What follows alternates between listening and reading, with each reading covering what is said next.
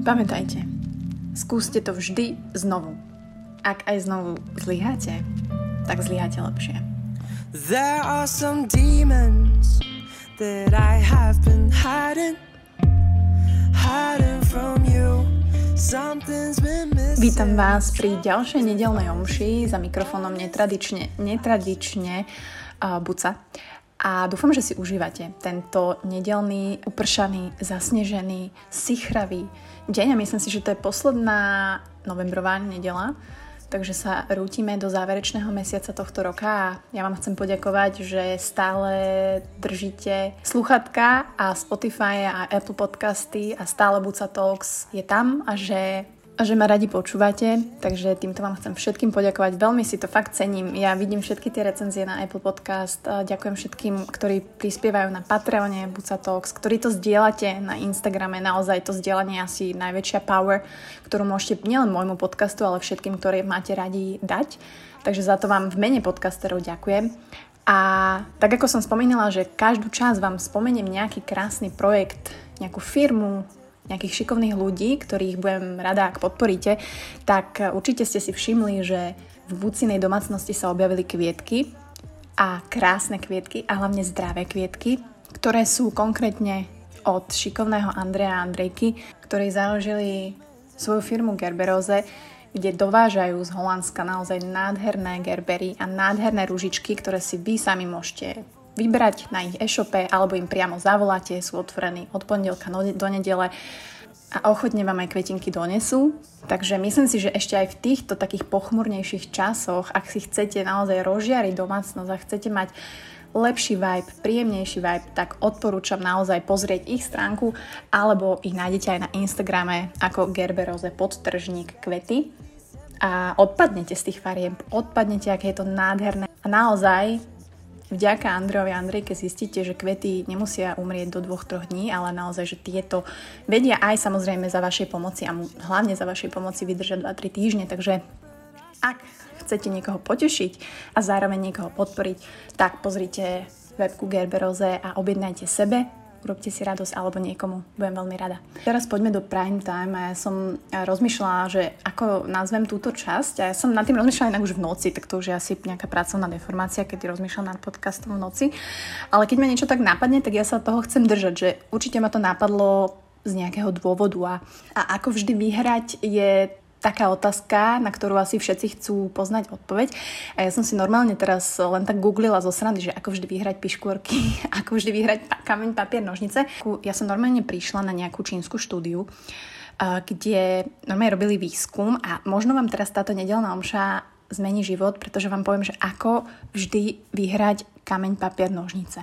A je to, to majú robený výskum na 300 hráčoch a teraz pozorne počúvajte začínate hrať kameň, papier, nožnice. A ak ste vyhrali minulé kolo pomocou kameňa, tak ďalšie kolo dajte nožnice. Ak ste minulé kolo vyhrali pomocou nožnic, tak ďalšie kolo dajte papier.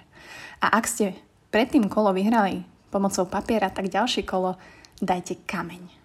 A vlastne v tomto výskume pozorovali, že ak hráči prehrajú dvakrát alebo proste viackrát po sebe, tak neukážu znovu to isté gesto, ale vyberú iné, čím by supera z minulého kola porazili. A ja som sa na tom tak usmievala, lebo to mi hralo do karát, že presne to je asi tá hlavná pointa, ak chceme niečo vyhrať, ak chceme niečo dosiahnuť a nedarí sa nám to momentálne, tak musíme niečo zmeniť aj keď tí hráči prehrávali, tak proste automaticky podvedome chceli vymeniť tú ruku, pretože s tým kameňom alebo tým papierom predtým nevyhrali a viackrát, hej, takže to zmeníte podvedome. A, a to je presne to, že my ľudia strašne túžime po ľahkom živote.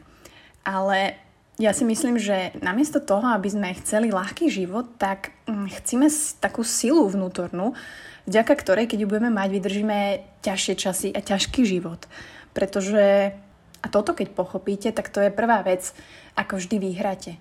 Že vy nebudete čakať, že všetko bude easy, alebo to niekto urobí za vás, alebo neviem, či aj vo vašej rodine je taký, že urobí sa, samo, taký pán samo, neviditeľný. Takže za mňa prvá vec je, vyhráte vždy, ak budete pracovať na svojej sile v živote. Aby ste zvládli aj ťažšie situácie a ťažký život, lebo keď budete stále dúfať len v ľahký život a nebudete budovať tú silu, čiže fyzická alebo mentálna, tak nebudete pripravení a, a better be prepared than surprised. Pozor, anglický výraz.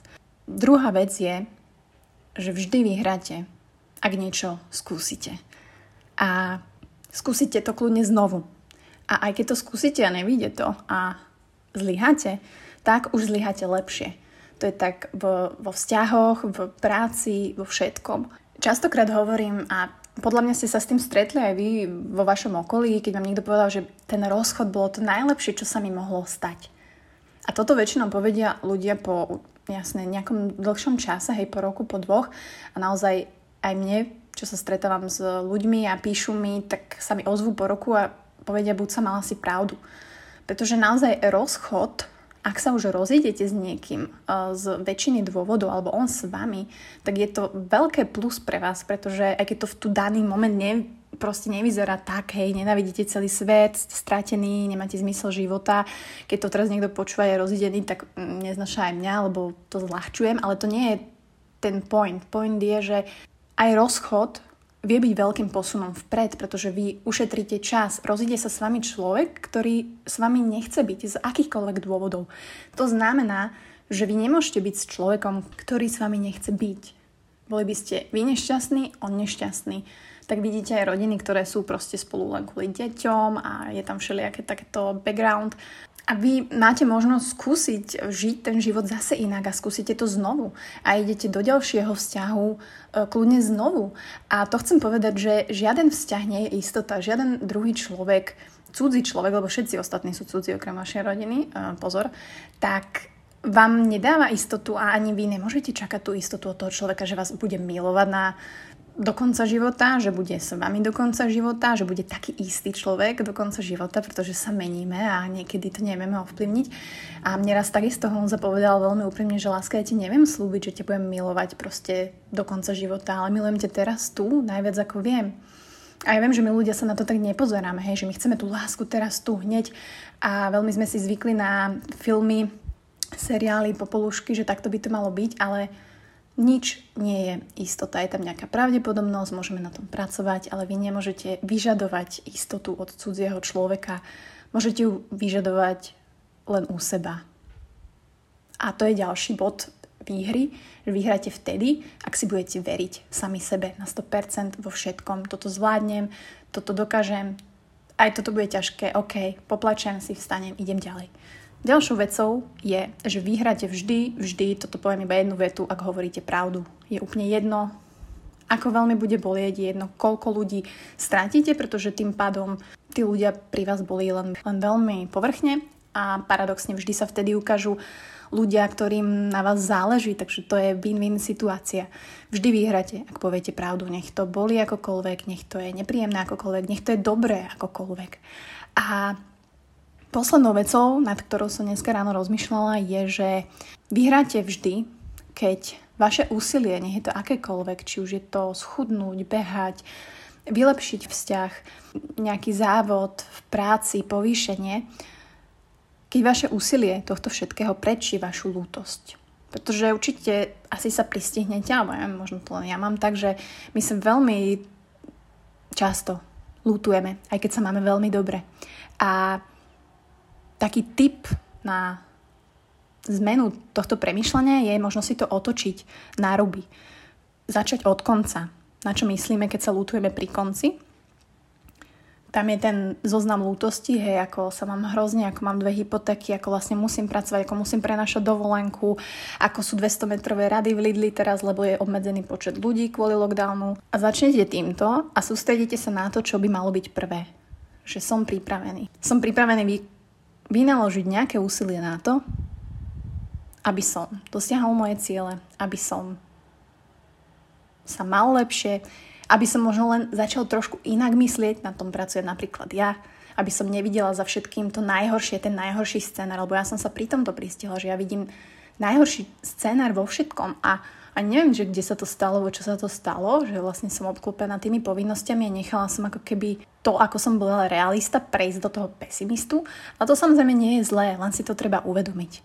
Takže nechám na vás, v ktorom z týchto štyroch bodov sa vidíte, na ktorý sa možno tento týždeň zameriate, nad ktorým možno budete premýšľať a dúfam, že vám to pomôže naozaj mať o to kvalitnejší, lepší a šťastnejší týždeň, pretože hovoriť pravdu, usilovať sa viac ako lutovať a nebať sa zlyhať sú veci, ktoré by sme si mali osvojiť tak, že ich budeme robiť automaticky a nám sa tak potom bude žiť lepšie.